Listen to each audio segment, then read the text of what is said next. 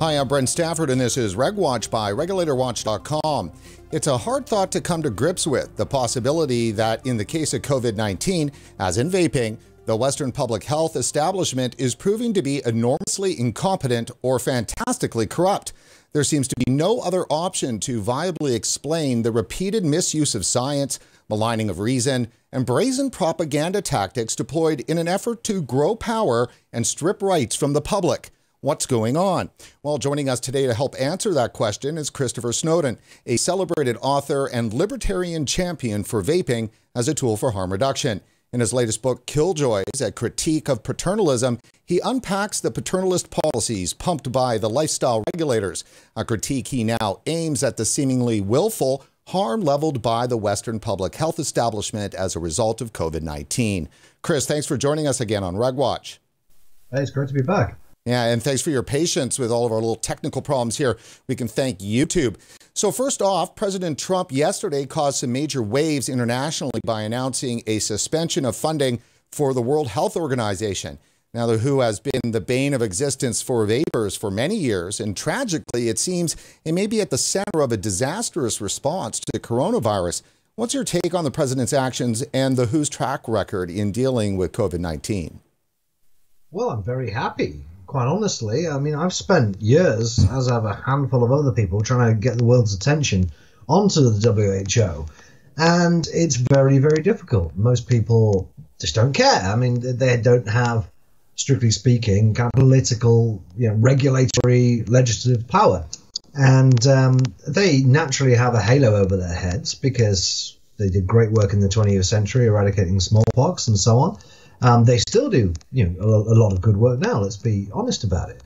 Um, and people like me and you, who you know, generally become aware of them quite regularly as a result of their propaganda against vaping and indeed what they do on smoking and alcohol and sugary drinks and all this other lifestyle stuff. Um, we're kind of aware of um, what a dubious organization it is. You know, the lack of accountability, kicking journalists out of conferences, putting out anonymous briefings. You never seem to know who's working there, who's saying what, who's pulling the strings. Uh, combined with you know corruption scandals, expenses scandals, and stuff that occasionally makes it into the um, the, the press. Um, so I'm I'm very happy that you know one of the few silver linings from this whole you know crisis, world crisis at the moment, is that people started looking a bit more carefully at the WHO. And as you say, lo and behold, they've been incompetent and kind of shady and not very accountable. And you know, my position for a long time has been that WHO needs serious reform. I wonder whether actually such reform is even possible. But if it isn't possible, the organization should simply be replaced. I say simply as if it's an easy thing to do, but I mean, once you have a number of big donors getting behind an alternative organization that's going to focus entirely on infectious diseases, and you're not dealing with the current leadership and management of the organization, then no, you could do it. You could you could replace it. You could push it to the margins, and the WHO can carry on bitching about vaping and sugary drinks, while another organization goes back to what the WHO was when it was originally founded in the mid 20th century. So uh, I want to dive in more on WHO and then, of course, get down into our regions and, and, and try to get an understanding of how maybe potentially even vaping kind of blazed some of the path to COVID when it comes to just at least creating a state of mind within the media and within all the governors in the US. It seems that the same governors that have instituted some of the most draconian uh, you know, lockdown uh, restrictions are also the same ones that were ready or did actually pull the trigger on vaping. But before we do that, for our audience who may not know who you are and what you do, um, fill them in on that. You know, I've called you, you know, a vape champion, and you you are. It's a libertarian position that you have. You're you're oh, one of the best books I've ever read was the Velvet Glove Iron Fist, which was the 400 year history kind of thing of, of tobacco control, which was your book. And it was like one of the first books I read when I, you know, came onto this file. Oh, well, well thank you. Um, yeah, that came out uh, 11 years ago now. So that's the history of anti-smoking. And I don't think vaping got a mention. It may have had a very brief mention, but it was in the very early days of vaping. Oh, there, thank you. Yes, available on Amazon and all good bookshops. Great book. Um, so yeah, it was just on the cusp of vaping. It was just as I, I think, as it came out, I just tried my first e-cigarette, and then I became a full-time vaper. I think in 2011, so eight years ago now. No, nine years ago now. Um, and uh, yeah, at the time I wrote the book, I was a smoker, and yeah, I always had you know classical liberal beliefs. I'm a liberal in the uncorrupted British sense of the word. Um, and what was happening to smokers at that time smoking bans and you know, very high taxes and the, the, the general harassment and kind of stigmatization of smokers, I found really disturbing. Um, and I could also see it being applied in other areas. I could see that it was going to be applied in exactly the same way, often by the same people, to diet, with obesity used as the kind of um, uh, as the excuse there, really. Uh, there was definitely going to be applied to, to alcohol and possibly some other things. Now, as I say, the time vaping hadn't quite, um, certainly hadn't become mainstream. And if I was to revise that book, as I hope to one day, it will include at least one chapter looking at the whole vaping thing. Um, but it's actually a pretty good, uh, you know, example of what I'm talking about. That these people um, are not all interested in health. Some of them are just Puritans. Some of them just hate big business and obviously the, the tobacco industry in particular. And you've seen that with vaping because there's no real scientific reason to, to go after it. In fact, every scientific reason, uh, particularly if you're anti-smoking, to be in favor of it. So um, yeah, we've seen what is clearly to me a, a moral crusade against vaping uh, that's been utilizing all the junk science that was building up in the kind of 10, 20 years before I wrote that book on on smoking, you know the, the science around um, smoking, third-hand smoke, and this kind of nonsense. So, would you do you think that this is a uh, you know about money? Uh, for us here with our viewers, and my viewers are actually quite frustrated with me sometimes because I'm always shooing away the money talk because I, I believe that in the end it's much more Dragon Slayer or much more ideologically bent uh, if you can control what people put in their body, you control the people, that kind of thing. And that it's not as much to do with money, though money always has something to do with it, and it certainly helps. But there's something kind of larger and ideological going on. Do you share some of those th- thoughts, or you know, please have a go at that? I I basically agree with you. I think most of the people on both sides of any argument actually are are you know sincere, uh, more or less at least, or certainly driven by what you might call an ideology, if you want, but um, you know, certain beliefs, um, have certain goals. I, I, think there's actually very few people outside of kind of the legal profession and maybe some lobbyists who are saying things they don't believe just for money. Um, and that's that's true. I think with with vaping and in general with smoking, I have to say it, it is a bit different in the United States of America, where there do seem to be some pretty blatant conflicts of interest in terms of the master settlement agreement and the, the states, the individual states, I mean, having to uh, essentially keep selling cigarettes to, to keep them, you know, to keep their, their state governments going. Um, and yeah, and you get a bit of stuff with, with big pharma, which is kind of, you know, it's there and it's interesting and it does drive some of the opposition to vaping has done in, in the EU. I'm sure it does in, in, in America. Um, but if you look at the main people who are crusading against vaping at the WHO, um, in California, people like Stanton Glantz, in in in Australia, I, there's no doubt in my mind these people are genuine fanatics. I don't know if that makes them any better than being, um, you know, uh, paid lobbyists. But I tend to assume these people are just sincere, but sincerely wrong. So genuine fanatics, I think that's a good place to start because that's really where if if science is being corrupted, for instance, because of fanaticism, uh, does it stop with vaping? I mean, can we see the same kind? Those same, seems to me that it's the same people, same type of people. Some in some cases the same people. It's certainly the same science the science of epidemiology. We've had a lot of people on recently that we've been talking with, including some pretty, you know, big epidemiologists. And I've been putting the question to them, is uh, epidemiology broken? Is it not a broken science?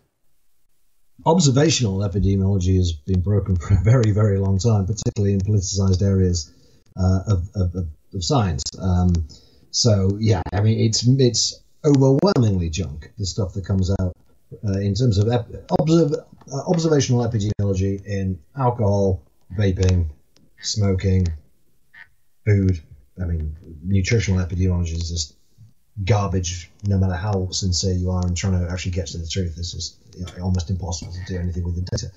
Um, and but a lot of the, the other stuff is yeah, confirmation bias. I think probably the most charitable way uh, to look at it. You can really produce any findings you want. One of the interesting things about the, the, the COVID 19 thing is in Britain, and I'm sure this is true around the world, we've started to see epidemiologists on TV who are actually experts in epidemics. They are genuine epidemiologists, and they're not working on um, you know getting a, a, a, small sample of people and seeing what happens a year later, or looking through their medical records. They actually about epidemics, and they're using models, but the models are kind of transparent and they kind of make sense, and the people behind them explain them in, in layman's terms, uh, and you can take them or leave them, but you know there's a the kind of a, there's an accountability and transparency there.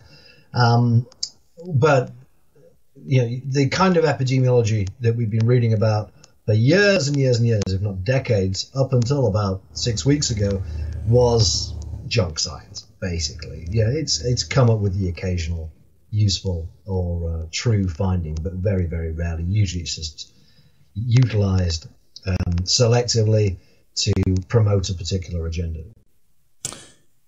And so, would you say then that the models that were used to shut down Western civilization, the ones out of Imperial College in London, and of course Washington State, and the various other ones, I, I mean, why were they trusted then so strongly?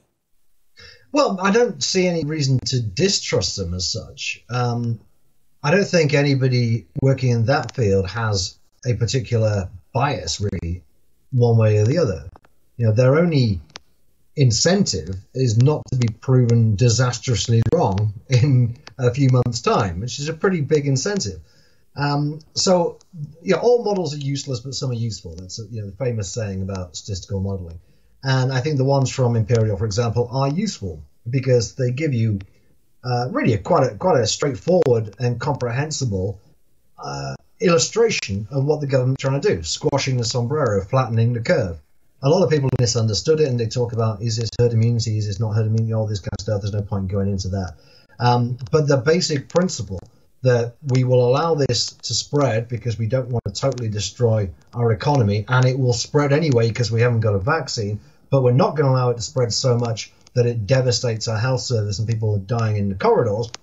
That seems a perfectly reasonable policy to me. And whether the model is precisely accurate or not, is neither here nor there in a sense because you wouldn't expect it to be.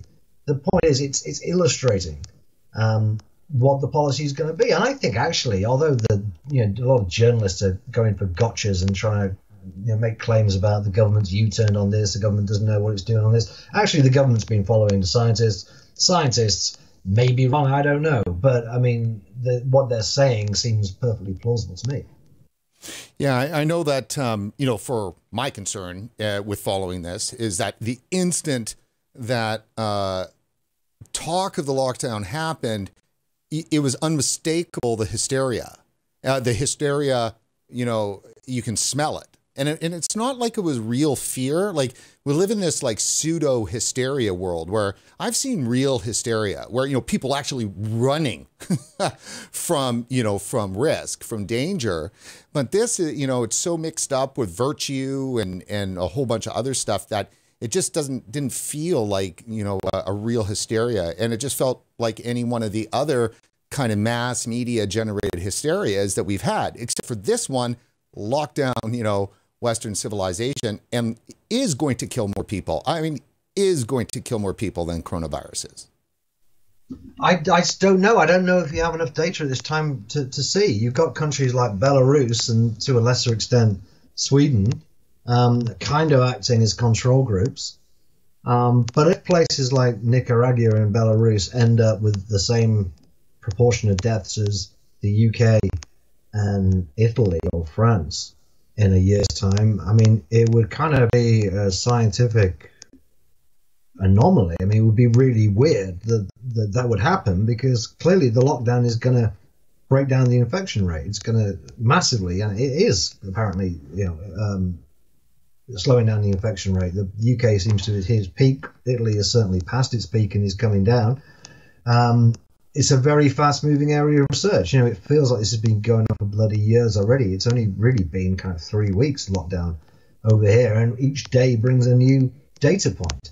But from what I can see, and I kind of you know, follow it fairly closely, just you know the raw data, it's a highly infectious disease. It's not particularly deadly if you're going to compare it to you know the bubonic plague or Ebola, um, but it has the potential because it's so infectious to create a huge number of deaths at any given time. And if you were you know, pretty hardcore kind of Ayn Rand person, you might just say, well, the economic cost is too great. Just let people die in the streets um, get it over and done with, and then whoever survives will have herd immunity, and it'll probably be 99% of the population.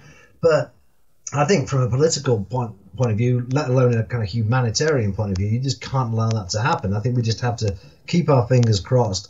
that the lockdown won't last too long. Once it does, we've got enough testing and tracing in place to stamp out outbreaks in different parts of the country once it returns. So we don't have to go into lockdown again. But it wouldn't surprise me if we do have to do that.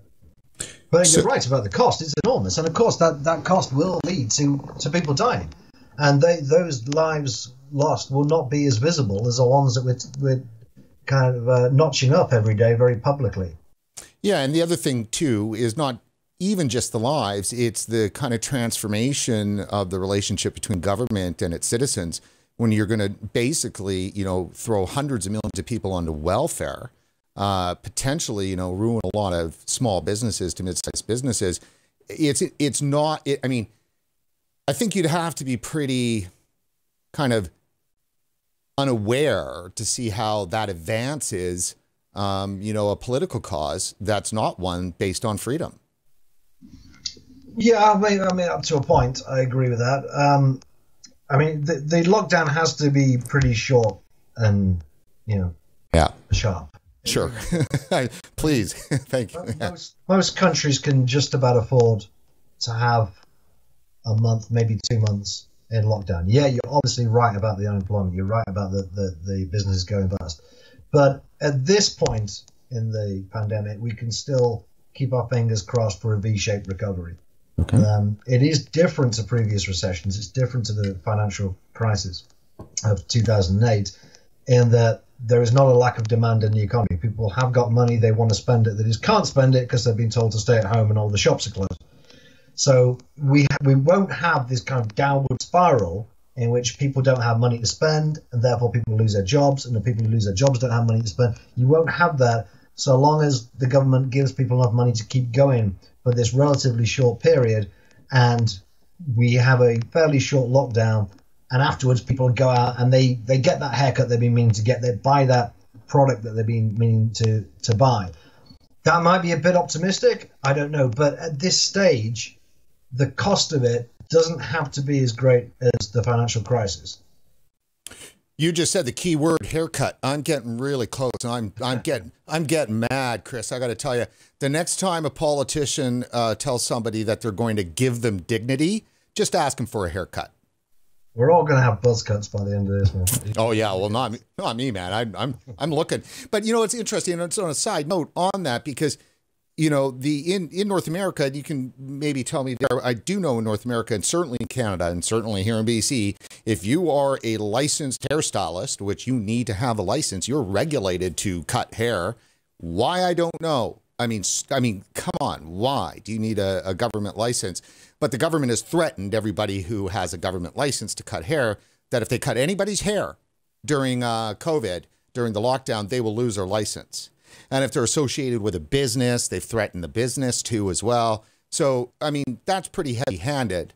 And, you know, it leaves me to wonder when we're talking about regulations, just like how many different, you know, uh, professions have been in, in services have been regulated to the point where they can be controlled like that in a, in a situation like this. I mean, cutting hair goes back in quite a few years. sure, yeah, right, and without even a license. That's right. Um, you I don't know if you've seen any of the pictures from the UK, but the police here have been throwing their weight around in some pretty absurd and surreal ways. Um, you know, look, I'm, I'm in a way, I'm kind of laid back about this temporary loss of liberty because I do believe that politicians haven't introduced it because they they secretly want a totalitarian society.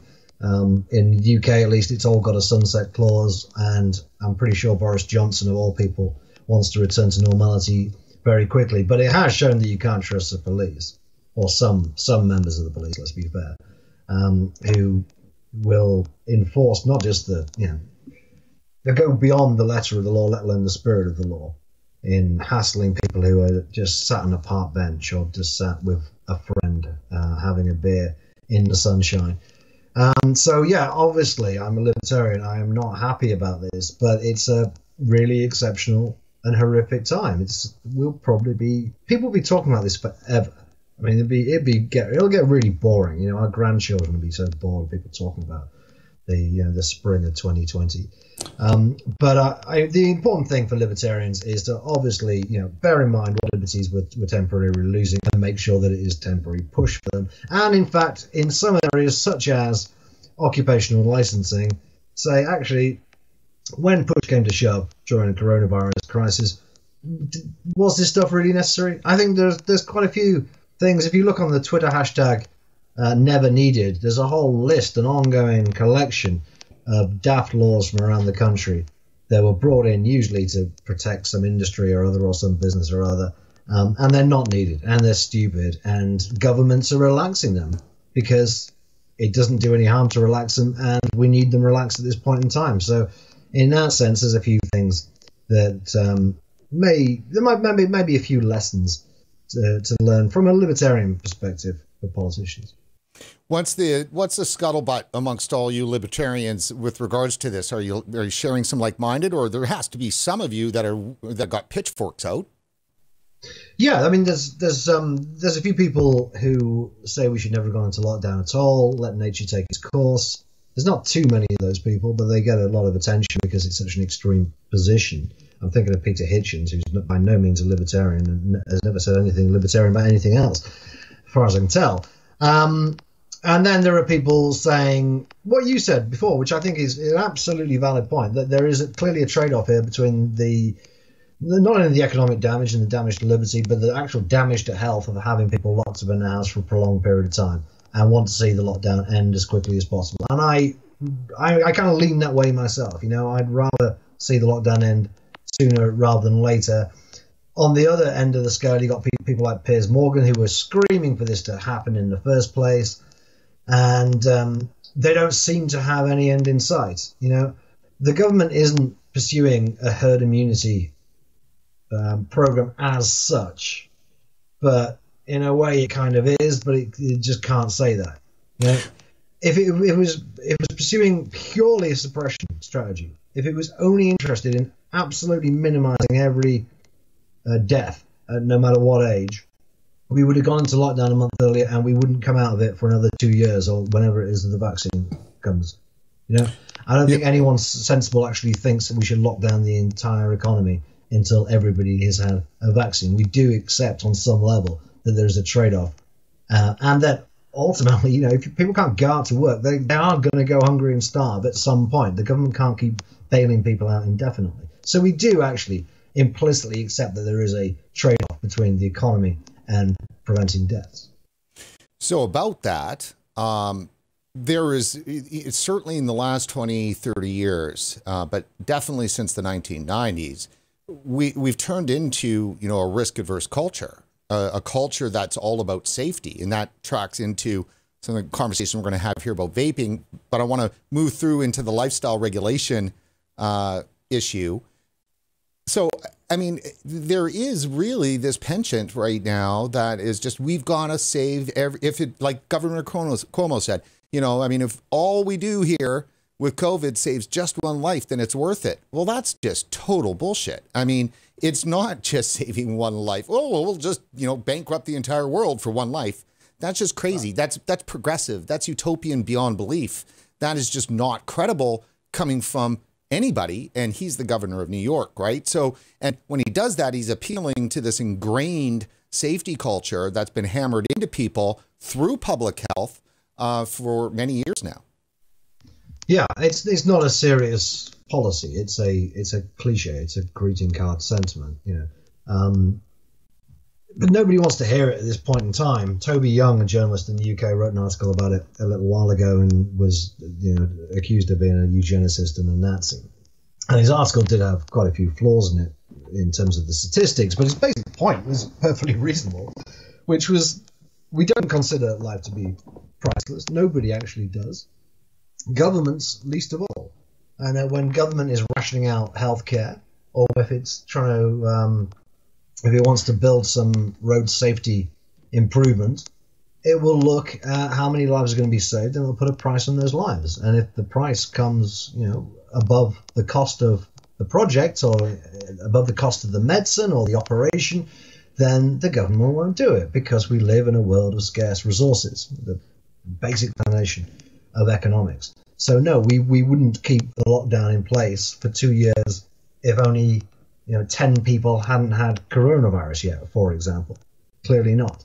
So then the question is, well, at what point do you accept that there are you know there's small enough risk that you want to you want to open up, and you can make an economic calculation about that. I mean, you haven't got very good data, but in in theory, you can say the lockdown's going to cost this much, and it's going to save this number of lives. And in the UK, we tend to value a life at thirty thousand pounds, sixty thousand pounds. Depends how you do it. They're both arbitrary figures, but you can do it. You can make that calculation. It's not clear to me yet that the lockdown is worth it in those terms, but it's certainly not obscene to have that conversation. It's perfectly reasonable to have that conversation the Department of Health in Britain makes these calculations all the time. Nobody complains, probably because nobody really understands it or knows about it. But it's you have to do it. So let me ask you this: um, Let's skate into vaping here a little bit, and let's do it with a little bit of a backtrack.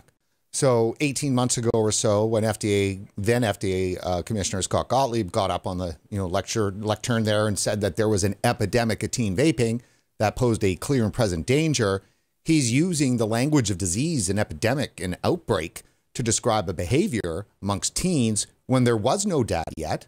The data was not publicly available. It's only was only he's only he's only seen it for about a month and a half. It was only gathered about five months before that, if that. Um, so it was really it was it's not hard data, and they're pulling the trigger on this using disease language, the language of disease. And then, of course, that rolled in eh, one year later you have uh, the vaping related lung illness and with the CDC. And I think that's been proven to have been a deception that, I mean, something obviously now it's funny with your article that you just wrote with regard to the WHO and other fantastically corrupt. Uh, what was the other side of that? That was uh, incredibly inept. And, and incredibly inept, right? So I've been saying about the CDC when it came to the vaping related lung illness is either they're totally incompetent or it's treachery. And either one, I mean, either one is just a disaster for to have the the world's preeminent uh, disease uh, control organization, you know, being either incompetent or acting treacherously. So here we are. Um, they had the entire world. They did. It was a worldwide story, the vaping related lung illness. It impacted many countries. And of course, in the US and Canada, it led to daily coverage by mainstream media and local media uh, with, you know, dramatic new cases of vaping related lung illness, you know, each day, new deaths. I mean, that just rolled right into COVID. So, what do you make of what happened with vaping there, and what and did it blaze a path into COVID in some manner? Uh, well, a few questions there. I mean, for one thing, in the same way that we've started to remember that epidemiologists are supposed to be studiers of epidemics, we're remembering what a real epidemic is. It's a term that, as you say, has been misused a lot by the modern so called public health movement because it makes something sound like it's a matter for government action when it isn't. So, childhood obesity, for example, is not an epidemic. Uh, drinking is not an epidemic. Um, these things, if anything, are, are endemic, but they're certainly not contagious. And that's one of the key criteria for an epidemic. What we're living under now is an epidemic, and no one uh, seriously disputes that. I think actually, to, you know, I like to take a, a positive view about some of this stuff. I think it's going to be quite hard for a lot of the public health people after this to s- still keep using this kind of language. Once people have lived through what we're living through and have got the scars to show it.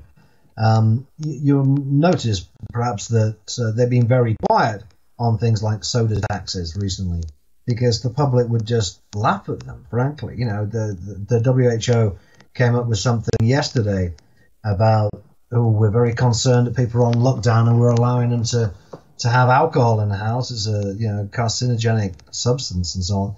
Um, and they just got ridiculed for it. Um, so some of this language they co-opted from the genuine public health movement, from genuine public health problems. Um, some of this language, I don't know if they can carry on using it, but the reason they use it is because it is from the days when there were, were real public health issues, which is to say, issues that can only be dealt with by the collective and that individuals cannot escape from but through their own actions. So if you've got a contaminated water supply, that's not something you can really avoid. You're living in the middle of the city, the government has to sort that out. If you've got a, a factory belching out smoke, the same thing. If you've got somebody wandering around with a highly infectious disease, yeah, sometimes the government needs to act. Sometimes the government needs to act coercively. And libertarians have got no problem with that. I wrote an article, I think, back in February, saying libertarians would not necessarily be against a lockdown. We're not against coercion if it's protecting people from other people, which is to say, from other disease carriers. Bless them. So quarantine is very illiberal, but there's nothing wrong with it. It fits in fine with what John Stuart Mill wrote about in the 19th century, which is what I you know, base many of my beliefs on. Um, so yeah, the e-cigarette thing, we can see now, I think, that that wasn't an epidemic. Know, it, it, it wasn't an infectious disease. There were clusters around the country, but the clusters were really where the um, where the black market THC cartridges were being sold. Um, it looks very rinky-dink now, like a lot of public health so-called epidemics do, like childhood obesity, I think does. You know, we've now realised what a genuine public health problem is. It's pretty bad, and it does require big government, unfortunately, for a for a, a short period of time. Um, but it's just in a totally different league all Right. stuff we've been told are epidemics in, in the very recent past. So let's dive into some of the stuff that that definitely has happened in terms of connecting the two, and that has been almost immediately there was you know all of the usual players. You know, Stanton Glantz came out with a blog post on I believe March 6th, March March 3rd or 6th, coming out there really hitting vaping hard. Um, you know, and, and I've got some of your stuff here. Uh, um, uh, curated. And so, and then we had, you know, vaping, you know, could increase heart risks uh, tied to COVID 19. You know, coronavirus has closed vape shops and left cigarettes readily available. I mean, it's definitely been a part of the news, and it seemed to be very opportunist, uh, opportunistic for some of the people in public health to come out and, and try to make this connection. What do we know about the connection between vaping? Does it make it worse, uh, COVID worse, or does it help? Because that's also a part of the thing here. I, I don't think there's any evidence either way. I've not seen a single study that tells you how many people in coronavirus wards are vapers. There's quite a few now, growing number showing how many are smokers, and in most of them, there are fewer smokers than you would expect. Um, probably the most solid evidence came out of New York uh, the weekend, I think. A study of four or five thousand uh, COVID patients, and it seemed to show there were significantly fewer smokers in there. Now, this is a very interesting scientific question, and uh, obviously the, the traditional public health movement are not going to go anywhere near it. In fact, they basically lied the whole way through. Public Health England said that smokers are 14 times more likely to become critically ill with coronavirus than non-smokers, based on one study from China, which involved five smokers Right. three became critically ill. You know, that's four, you know, 14 times. You know, we would see this. Doctors and nurses would have been aware of this from day one in Wuhan if there was anything like that effect, and there isn't. If anything, the current evidence seems to suggest the opposite. I'm not going to, you know draw any firm conclusions from that. We'll see what happens. But certainly, smoking doesn't seem to be a factor in increasing risk. I think we can probably safely say that. And there's just no evidence at all of vaping. And these people are being, as you say, unbelievably opportunistic. But what do you expect? They've got nothing else to do at the moment. These are people who've been masquerading as public health professionals who couldn't tell you one end of the microscope from another. They don't know anything about virology, microbes, infectious disease. They uh, are a bunch of sociologists, mechanical engineers, psychologists, and various other social scientists who come out of the university with a bee in their bonnet about vaping or smoking or drinking or obesity, and have found that the you know quack science of modern public health allows them to call themselves a professor after 10 years. What are they doing at the moment? There are thousands of these people. Well, they're doing what you would expect. They're trying to crowbar their own little obsession into the coronavirus conversation. And so you have people saying oh, we shouldn't like the WHO. We shouldn't we shouldn't be having people drinking. If anything, we should try and ban drinking because it's you know it, it, it weakens your immune system and makes you more vulnerable to coronavirus. Well, maybe it does, but there's actually no evidence for that. I again I haven't seen any evidence at all on alcohol. It's just speculation. Vaping, totally speculation. Smoking, a lie. I think we can say that the smokers are more at risk of COVID complications. The only lifestyle factor that is a genuine um, risk factor is morbid obesity, possibly obesity in general, but certainly morbid obesity um, seems to be really quite heavily implicated um, in, in, terms of whether somebody is not not going to catch it, but is going to progress to the intensive care wards. Um, and we know that underlying health conditions are, are a big factor in that. That's a very broad category, underlying health conditions. And it doesn't necessarily follow that somebody who's a heavy drinker or even a smoker is going to have that kind of underlying health conditions that put them at greater risk. But the only one of these lifestyle factors that people have been banging on about for the last 30 years in so-called, you know, scare quotes public health is morbid obesity. Right. And then certainly, obviously, that has definitely been proven to be the biggest factor um, out of all of the patient studies that I've seen. Uh, Chris, being a man is pretty bad news as well. Sorry, what was that? Being a man is also quite a yeah being a guy yeah that strikes me as you know terrible. So male privilege yeah. yeah male privilege exactly. We we die earlier. Yeah disease takes us more and then for those of us who are married we die earlier too. But anyhow i don't really want to go there too. because we want to. That's right right only because we want to. I'm we're going to take a, a, moment. I'm, I'm going to do um, our little bit of a fundraising break here in the show a little bit earlier than normal because we've got something uh, really cool that's happening um, a, a, great uh, guy by the name of Dino uh, Bacardi. I think I keep thinking of the drink, and I don't want to say it wrong, but I, I believe that is actually it. He's uh, a founder and shop owner of White Horse Vapor in North Providence, Rhode Island. And he reached out to us a couple of uh, weeks ago and said, Hey, want to do something that is really different and will stand out to help raise some funds for RegWatch um, to uh, obviously, you know, keep our coverage going on the vaping side. And Dino and his people at White Horse Vapor uh, came up with a very, very cool plan. So they sent us a video, which I just got today. I just want to make sure here that potentially that I can cut to this without a problem. So let, let's go. Hey, Brent. White Horse Vapor here. Joey's behind the camera. How's it going? It's Joey from marketing. Thank you so much you do for our industry. Here in North Providence, we recently had to transition to a drive-through scenario due to COVID, obviously. So we got these pylons up. Donate every transaction. We're asking our customers donate one dollar to Regulator Watch and Brent Stafford to you. Uh, you are a very reputable source, and everything you do for our industry is amazing, and we can't thank you enough. Um, here we have a banner. Every single transaction. Christina. Hi my name is Christina, and we're supporting Regulator Watch, and we're every asking transaction. every transaction to donate a dollar or more. Nice. And here we are. You are always playing in our store, Brent. We got you on the loudspeaker, so we always know. You can come on over, Dara. Come on over, Dara. Vape store owners, now more than ever, we need to support Brent and Regulator Watch. It's crucial. There's so much bad information about our industry, about the product we sell, about the people that we have saved. There's too much bad information. We need Regulator Watch and other industry advocates like him. We need to support them as much as possible right now. It's a do or die scenario more than ever. Online even online, we can do this. I'm Dara. I take care of all the online orders at Whitehorse, and we're asking customers to donate at every transaction. There you go. Let's band together and do this. Can't wait. Thanks so much, Brent. You're the best. You're amazing. Thank you. And thanks to Dino too, and everybody there at Whitehorse Vapor is fantastic. Though it's a bit scary seeing my face big, big like that on the side of the wall, but I'm sure somebody will be taking pot shots at it, you know, soon.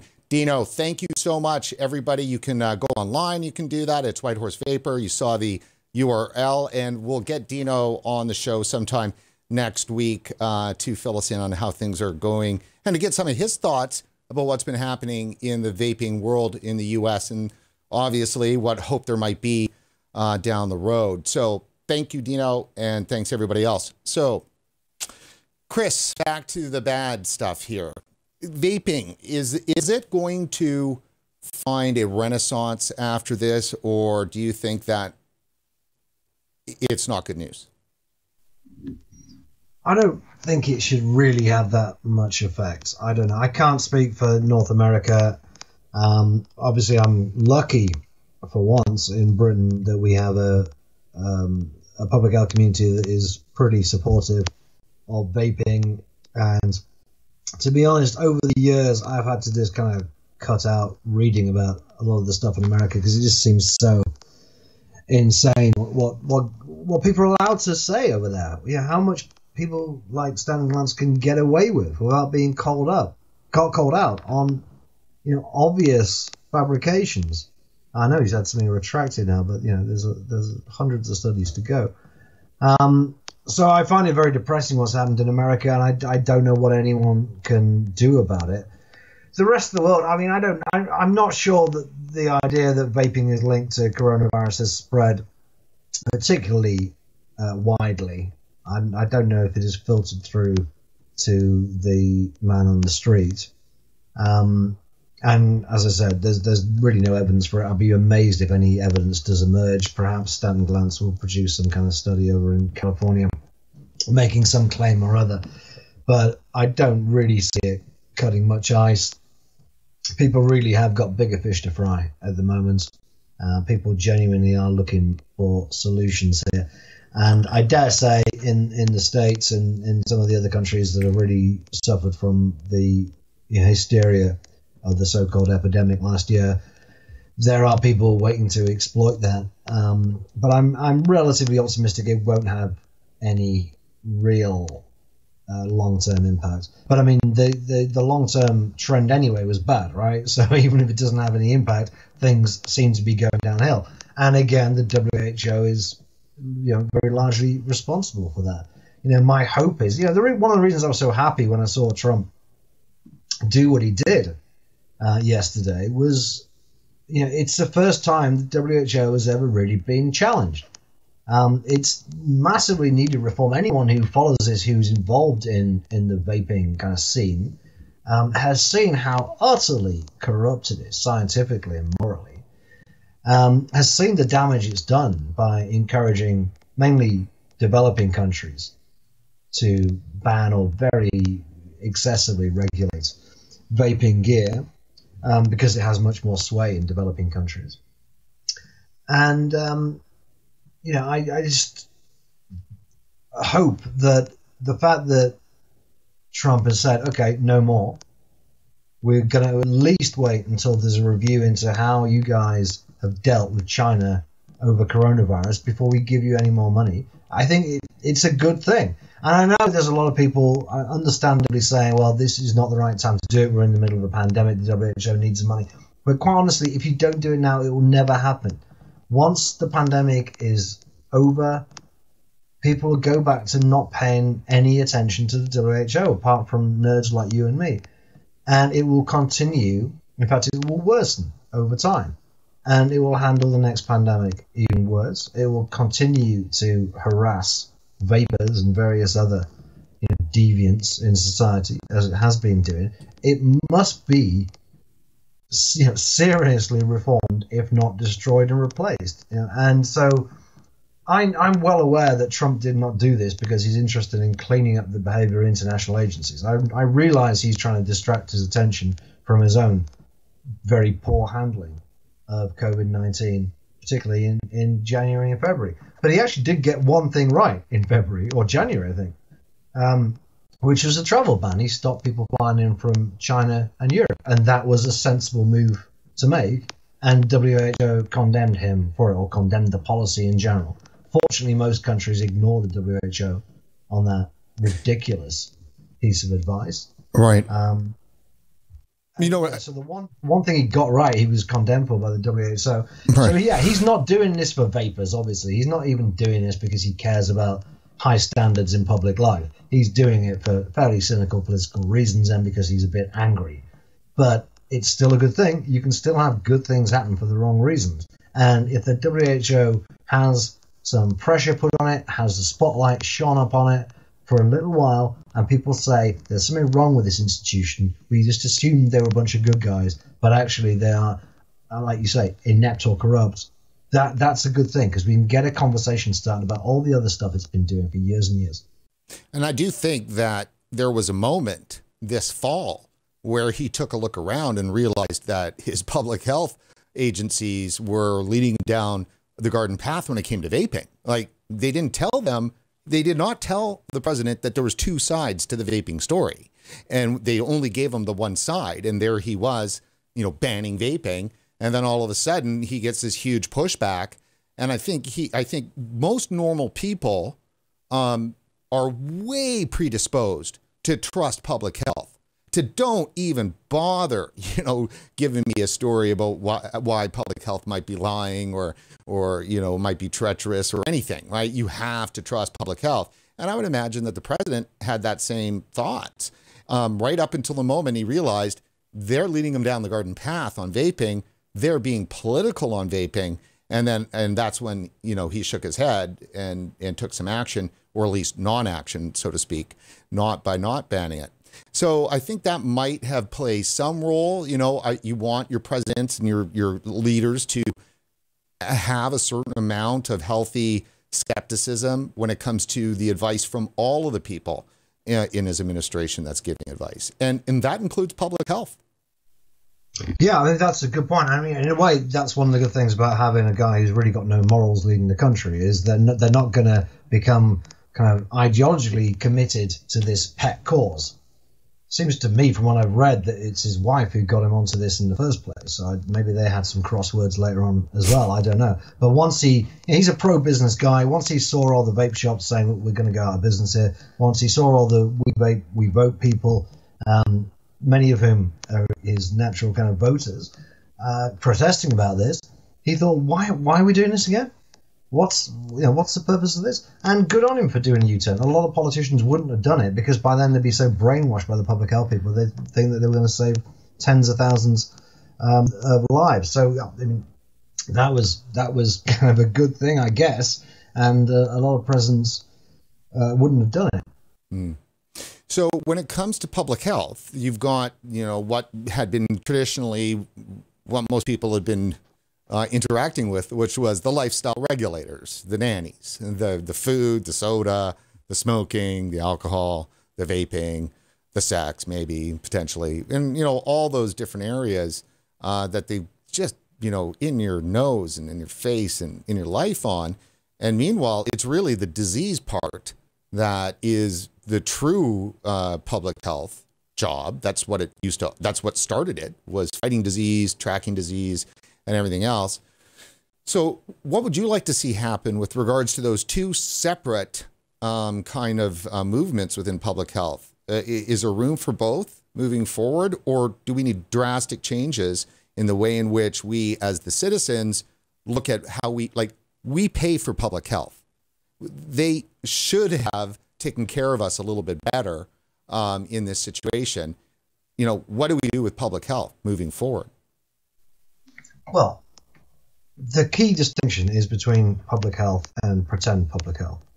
public health, I write about this in Killjoys at some length, but yeah, it's very important to get this distinction between infectious diseases and collective problems that can only be dealt with by the collective and you know personal choices. Maybe I'm drinking too much under lockdown. That is not a public health problem. It may at some point become a problem for me, but that is a private problem. What, what I'm drinking, what I'm vaping is none of the government's business because it's none of anybody else's business. It doesn't affect anybody else in any kind of direct way. Um, that's obviously totally different to, to COVID 19. And I'm not complaining about being stuck in my house for a few weeks, despite that being a much greater uh, restriction on my liberty than any of this nanny state stuff, because I want to protect myself, I want to protect other people. And the only way at this point in time we can do that is by social distancing. So we've got a real public health problem. I hope that people now see the distinction. And when some fanatic comes up in a few months' time talking about how binge drinking or childhood obesity or sugary drinks are public health epidemics, crises, problems, what have you, that they realize that they're really not. And uh, that's the fundamental difference. To, to, your question, can these people do both? Well, yeah, they've been doing both for a long time. Public Health England and World Health Organization, they've been doing both. Have they been doing both of them effectively? I would argue certainly not. They their measures in the nanny state field haven't really led to any improvements of health. Um, you could argue maybe the anti-smoking movement has, has had an effect on, on smoking rates. I'm not so sure. They seem to be pretty much in decline anyway. Um, but maybe, yeah, maybe I dare say that you know really hassling smokers, making them second-class citizens, and making cigarettes unaffordable has had some effect on the smoking rate. But at what cost? The rest of it, has any country seen a fall in obesity? Despite whatever policies and taxes, bans have been brought in, no, none of it's none of it's worked. Alcohol consumption seems to be completely independent of, of policy. Same with gambling, which the public health people have decided weirdly is a public health issue as well. Um, so they've been ineffective on that. But what's really pressing right now is whether their you know distraction, whether their obsession with this other stuff has had a knock-on effect with the way they deal with contagious diseases. And I would certainly argue that it has, both for organisations like Public Health England and at the WHO. How could it not? I mean, aren't, aren't you always better specialising in one thing than trying to do 50 other things? Getting involved in politics and inequality and housing and stuff like this?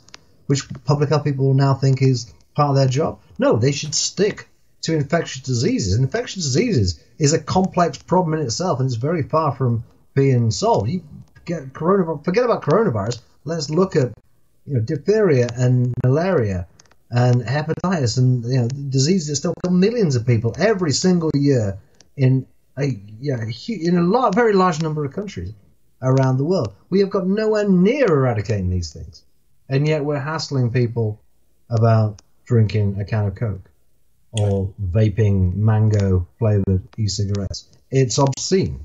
You know, I think more or less the last line of, of, of my book Killjoys said that you know, so long as there's a single person dying from an infectious disease in the world, it's morally reprehensible to be wasting billions of pounds hassling middle-aged people about their you know wine consumption. Um, so yeah, there is a massive distinction. I've been trying to make this case for so long. Massive distinction between public health issues and nanny state issues. Public health issues can be justified in any you know good libertarian, perfectly good liberal grounds for justifying coercion for public health reasons in, in, in certain circumstances, but never in terms of lifestyle behavior, puritanism, and the nanny state. Yeah, I mean, I do agree. The thing, the thing with public health is that they're consumed by some of the same kind of what I do call treacherous ideologies. I mean, if you go to many of the sites, you'll find tons on diversity, inclusivity, gender. Uh, you know, CDC has their Healthy People 2020 plan. So they have a, a massive plan, which I'll take our viewers through in another show. It's a massive plan for 2020 and every single aspect of your life is being touched by the CDC and public health. I mean, right down to your social relationships. This has nothing to do with COVID. This is long before COVID. And when you're taking a look at it, you're going, where's the disease aspect in here?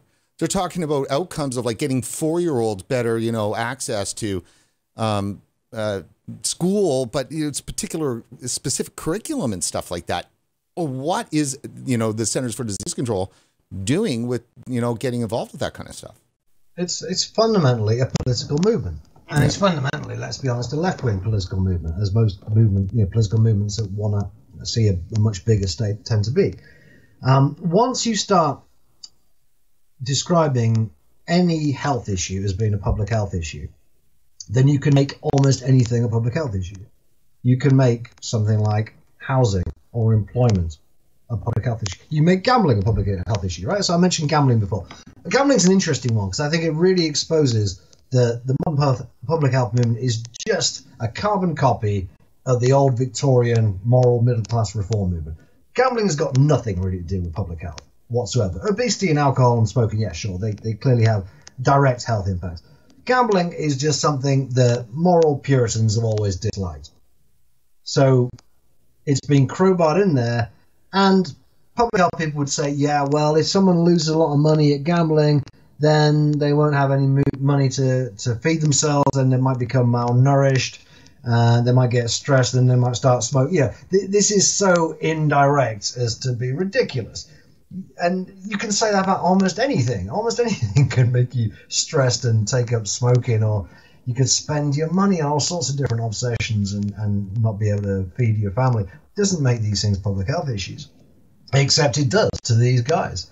And that's why you end up with public health professionals who think that their remit is almost every political question that's ever been considered and they call it a public health issue, and they say, "Well, I'm a public health professional. I did a two-year conversion course, and now I've you know got a, a master's in public health, uh, and I've got the answer, and the answer is bigger government and more taxes." Um, the reality is that public health, even in the traditional sense, is a big enough discipline to take a lifetime to master. The idea that you suddenly become an, an expert on crime and unemployment and homelessness and you know fiscal policy because these things might have some effect on health somewhere down the line, therefore they're public health issues, is absurd. But these people, as a result of this delusion, have a highly inflated sense of their their own opinion and think that they can muscle in on, on anything. Read the Lancet if you don't believe me. They have a thing called planetary health now. It goes beyond public health. This is uh, essentially environmentalism. So, you know, a few doctors think that they're experts on, on how to get to net zero know, it's it's it's nothing. They're, they're no better than your average barroom bore. They're just talking about things that interest them, essentially. But because they're public health professionals, somehow that makes them an expert.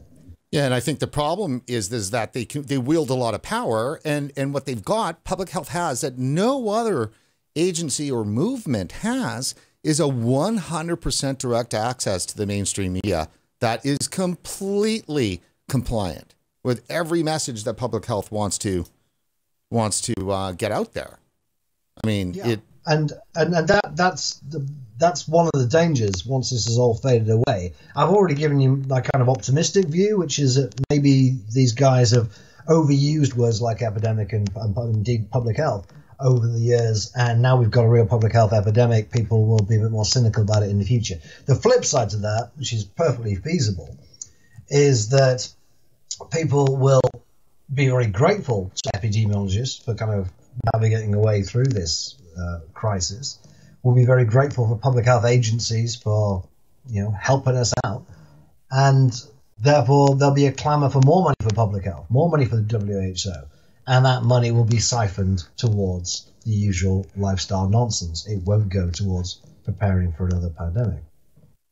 Yeah, and there's also the the issue too as well, and it's it's pretty clear that certainly with the economic changes and relation relationship kind of moves that happen here by throwing a whole bunch of people on welfare in the tens of millions, right? That they're making an argument uh, that you know climate change is an existential threat. You can believe it or not, but the fact is though is that it does seem to be that there are many activists that are looking to use this as a way to kind of pave the path for uh, more controls on fossil fuels. Yeah, I, I think they're going to get a pretty tough time getting a hearing. Actually, I think Greta Thunberg has probably you know hit her high watermark. Hmm. It, what you tend to see, without commenting on the climate change issue per se, what you tend to see is that in good times people get very concerned about climate change, and when times are hard, they just kind of forget about it. That's what you saw leading up to the financial crisis in 2008. Newspapers were full of stuff about climate change. Then the economic crisis happened, and the environmentalists found it very difficult to, to get back into conversation for quite a few years, until really only the last two or three years. And I think um, the coronavirus, not only because of the, the, health consequences of it and the lockdown and all this kind of stuff, but also because of the, the fairly long lasting economic consequences and the need for renewed austerity, um, I, I, think they will probably struggle. But they, they've got a hard job, you know, in a way, because they're trying to convince us that you know 20 30 40 years hence we're going to have a coronavirus you know multiplied kind of problem. And maybe they're right i don't know. But it's so far off and people just naturally look at their immediate circumstances. So my prediction for what it's worth my predictions are usually pretty awful. Um, I, I, I, think that the, you know, the extinction rebellion kind of people are going to struggle a bit certainly during this and definitely after and probably after as well yeah, and I mean, obviously, I think that at some point, I hope people can connect the fact that the kind of modeling, uh, I mean, while it's epidemiology, it's still population level. It's still you know tons of factors and variables that are so hard to get your to get a handle on. And then that same kind of modeling is happening with climate change. I think my only thing with climate change, really, honestly, is that the the level of hysteria and and the religious aspect to it that comes from people who are supposedly secular is really where you know my radar goes up. That and just the sheer belief in the science and just science. You don't believe in science? You got to believe in science. Believe in science, right? And it's just like, well, I kind of like Extinction Rebellion because they're so overtly medieval. they, they kind of they walk around dressed in these big green, uh, uh, big red robes and stuff. I mean, it looks just like something out of um, out of the Middle Ages. Yeah, they're pre-modern. They're pre-modern yeah, similar kind of, uh, you know, the, the, end is nigh mentality. So the fact that they're so kind of upfront about it, and it's so obviously, let's be honest, a cult. I mean, I read something a few weeks ago about how one of their, um, one, one of the you know, stunts that they considered was literally having somebody kill themselves in wow. public.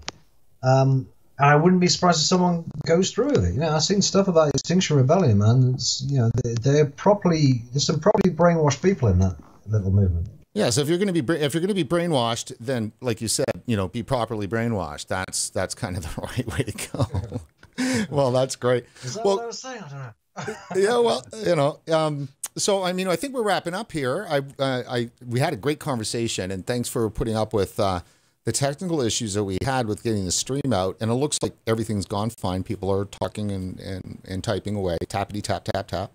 So, you know, what do you want to leave our audience with? Because you know we do have a lot of vapers that watch, and uh, they follow you, and they you know try to gain some optimism from you, if I could say that, um, and watch for you know what you're saying with regards to anything to be concerned about. Well, if they follow me for optimism, I don't know why they do that, but if they do, um, I'll try and I'll try and leave an optimist note. I, I, genuinely think it's kind of a flip of a coin which way this goes, uh, insofar as you know thinking about what the long term implications will be from the current pandemic for the public health movement in general and for, and for vaping in particular. I think the optimistic take is that people have seen what a, a genuine public health epidemic is like people have seen that the WHO is not this sainted organization run by angels, it's actually run by very fallible human beings, serious uh, suspicions of incompetence and corruption. And so when the WHO comes up, as it surely will, after this is finished, uh, not this not this interview, after the, the pandemic is finished, mm-hmm. um, and starts banging on about the vaping epidemic um, or any other you know, lifestyle related epidemic, it will uh, get a, a, less of an easy ride than perhaps it sometimes does. And the same is also true, I think, of some of the public health organizations, particularly if they overstretch themselves over the course of the next few weeks. and make themselves look ridiculous. And some of them have already done that. You know, um, if you take the um, the example of Philip Morris, one of, one of Philip Morris's subsidiaries in Greece donated 40 ventilators to the Greek government, and anti-smoking groups complained about it. And from what I could tell, and I'm obviously not allowed to leave the house, so I'm basing this on Twitter and below the line comments, like most people are these days. Mm-hmm. This did not go down well with the general public, who quite rightly thought that, hang on, you'd rather people die than accept a donation from a tobacco company. Same thing with the attempts by BAT and Philip Morris to look for a vaccine. There's some very interesting stuff about how tobacco uh, can potentially, the plant tobacco can potentially hold the key to a vaccine. It's already been done with Ebola, I understand. Yes. Um, and yet the WHO has come out saying, don't go anywhere in the tobacco industry. You don't breach the Framework Convention on Tobacco Control. And again, normal people find this insane. That is totally insane. Right. Exactly. Yeah. So hopefully they'll come up with this vaccine and the people at WHO will not take it. Yeah. Um, I guess they rely on herd immunity. Um, this kind of stuff, you know, and, and the, the more extreme claims about vaping, which will, will no doubt come. You know, um, there are a lot of you know sensible scientists who are not particularly sympathetic to vaping or smoking or to big tobacco or anything like this, who just want to find a solution or at least something that's going to mitigate this this problem, and they're open minded about it, and they'll see the fanatics for what they are. You know, if they carry on uh, kicking and screaming about every little thing, um, you know, like the examples I've, I've just given there. So there's every chance that the public health lobby, as we've known it, which is to say the nanny state lifestyle pretend public health lobby, will do a lot to discredit itself over the course of the next couple of months. And in a way, we should hope that that's what they do. We should certainly hope and probably expect that because organizations like the WHO have had a bit of sunlight shone on them for once, and normal people uh, looking at them and seeing how they behave, that they will lose some credibility. And that's a good thing because they do not deserve, obviously, to have the kind of credibility that they have with the public and with government. Well, I totally agree. And thanks for that, Chris. And just hang tight there for one second. And that is, and that is it for this edition of RegWatch. Before you head off, please go to support.regulatorwatch.com. That's support.regulatorwatch.com and consider making a financial contribution to our vaping coverage. You can also check out White Horse Vapors, Vapor, White Horse Vapor in North Providence, Rhode Island. And that is Dino Bakari and his group there. And they are fantastic. And we've got a fundraiser on Facebook that you may have seen, and you can help us out that way. And it's pretty easy. All you got to do is just find some money and toss it our way. You'll be happy you did that, and so will we. And while online, don't forget to like us on Facebook and to please follow us on Twitter. For RegulatorWatch.com, I'm Brent Stafford.